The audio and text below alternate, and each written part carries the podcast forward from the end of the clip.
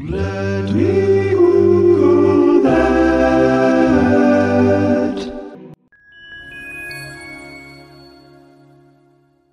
April 24th, 2018, an arrest was finally made in the East Area Rapist case, what would become known as the Golden State Killer case, some 30 years after the serial murders started. I had only just started Michelle McNamara's book about the case, I'll Be Gone in the Dark, and it's even more grim and riveting to be reading it now, knowing that although she sadly didn't live to see it, as she died unexpectedly while still penning the book, there is a resolution to this harrowing story. Often in these cases, there's not much justice to be served, and when there is, it can feel like too little and too late. Culturally, we're so fascinated and held wrapped by stories of serial killers. There are innumerable books and television shows and films and documentaries and websites that are devoted to every possible angle and take and theory for any number of high-profile killers who have terrorized the United States and the world for centuries. Many of the more contemporary examples, like the Zodiac Killer,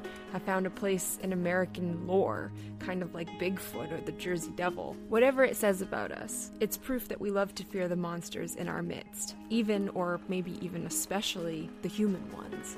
As any true crime documentary worth its salt will tell you, a serial killer is a very specific definition. It's not plastered onto a case by law enforcement lightly. There are, in fact, a number of murder styles, many of which are more frequently encountered than the serial killer. You have mass killers, like the shootings that seem to happen pretty much weekly in the U.S., where a person kills a large number of people at once as opposed to over time. So think about things like the Oklahoma City bombing and Columbine, and as you can see, the overlap between mass killers and terrorists is pretty significant. But in general, mass murders are anything that's more than 4 people. Then there are spree killers, and the difference here is not so much in numbers. A spree killer is generally anything over 2, but that what happens is that the mass killing levels play out over the course of several locations and maybe even several days. They don't fall into the background or take a break in between the killings. It's basically like a mass murder that plays out for longer and travels. Now, for one thing, these are not very common because they're not easy to pull off and they're not sustainable, and a lot of times spree killers will work in pairs or work in tandem because it's a lot for one person to successfully pull off. Spree killers are, of course, then more rare than serial killers, though what began as spree killings may actually evolve to become serial killers. So an example of this is Aileen Wuornos, who started with spree killings that then evolved into serial killings that had breaks in between. But once you get to serial killers, there are multiple types and subtypes, and it's mostly to do with the motivation and consequently to some extent their style. Now it's sort of like a tree type definition, and you could start with whether the killer is organized or disorganized. So how well do they plan? How well is that plan executed?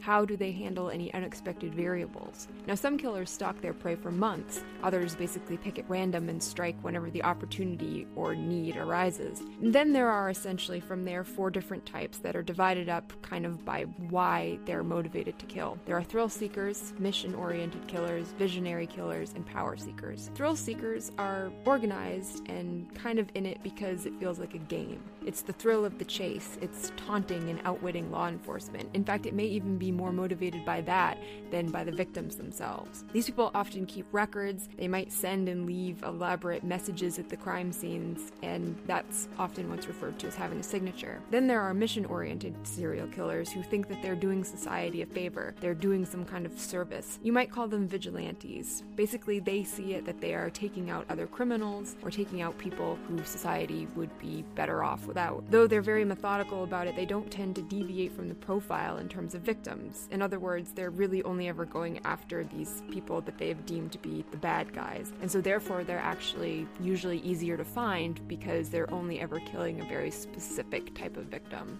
Visionary killers are more likely to be disorganized in the sense that they have or will soon suffer a psychotic break of some kind. These are killers who have delusions where they think that maybe God has instructed them them, or alternatively that the devil maybe has made them do it in terms of their killing. And sometimes it's not even anything like that. Their perception may be that a neighborhood dog or an inanimate object has actually instructed them to kill. So disorganized doesn't just here refer to sort of their state in terms of planning or maybe not planning all that well their killings, but also refers to their mental or intellectual state. And then there are power seekers, and these are the tormentors. These are the horror movie serial killers, the ones that kill to inflict the maximum amount of pain and suffering on a victim. They want to not just witness the terror, but they want to be the cause of it. So they're not motivated by sex necessarily for the pleasure, but rather the pleasure that they get from using sex in order to dominate or cause pain and to exact not just power, but to actually take control.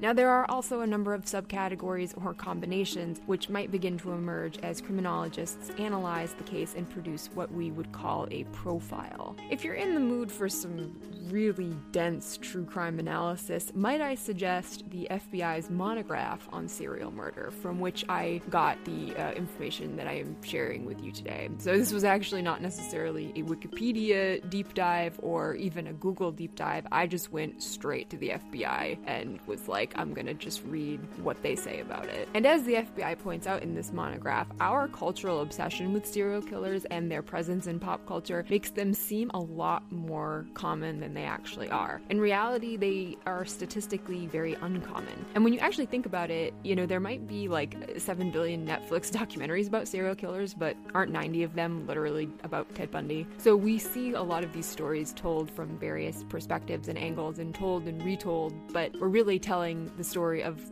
like the same few like high profile killers over and over again, of which there are really not that many. That kind of methodical analysis that helps apprehend serial killers really only began in the 19th century, though serial murderers probably existed way before that. The elevation of the case of Jack the Ripper, though, really gave us the cultural fascination and macabre puzzle game sense, and that sort of edge of your seat fascination, which then Hollywood has subsequently capitalized on, and they continue to do so regularly, and I would say even really exploits that for entertainment. Though really, the reality of hunting a serial killer is far more tedious and grim, and certainly not resolved in an hour-long, very special episode. These portrayals also tend to perpetuate several myths about serial killers, which might be good for script writing and might be good for Amazon Prime original series, but they really do a disservice to criminology. For one, serial killers are not always creeps who live alone and in retrospect made their neighbors feel inexplicably uneasy. In reality, one reason that serial killers successfully evade capture for years, if not decades, is that they're hiding in plain sight. A lot of time they seem normal or fine, or maybe they're even upstanding members of the community. Maybe they're even cops. Maybe they're even Boy Scout leaders. Maybe they're even that neighbor that always helps you with your groceries. Serial killers may only earn their creepiness when their secret has been discovered, and it turns out that they were like a monster in the shadows kind of thing. In terms of what motivates people to become a serial killer, and more often it is men of various ages and races, though white men are certainly heavily represented in the sort of legend and lore, and I think that probably says a lot more about like the reflection of popular culture and film and media in general than it does actual incidents, because we know that certainly there are plenty of non-white serial killers. But it also comes down to a number of things, which were sort of aforementioned in the description of the four primary types or motivations, but killers may well kill for fun, or out of boredom, or in order to discard of witnesses because they've committed another series of crimes, or they might be doing it in pursuit of fame. But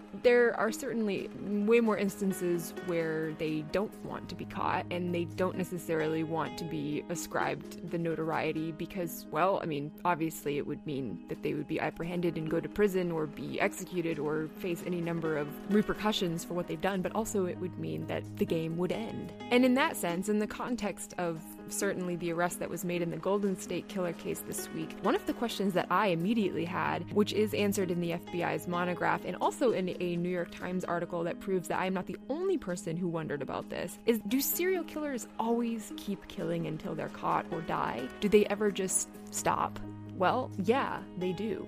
The Golden State Killer is actually a really good example of that, because as far as we know, he hasn't killed anybody for like 30 years. Now, it doesn't mean that the people who go on these like serial killing sprees for years have just lost the urge to do it or the need to do it. Usually it's that the energy was redirected elsewhere, like they found something to substitute for killing, or it just became circumstantially impossible for them to continue to do it. Maybe they had work or family obligations, or even something like a physical illness or injury that precluded participation in their murderous activities. Now, notably here, the BTK killer actually committed murders from 1974 to 1991, and he wasn't caught until 2005. Now, in the interim between when he stopped killing and when he was caught, he actually said in interviews in prison that the killing had been replaced by a number of autoerotic activities that became a substitute. Now, as more details emerge about Joseph James DeAngelo, the man arrested in the Golden State Killer case, who is now in his early 70s, we're probably going to get a sense of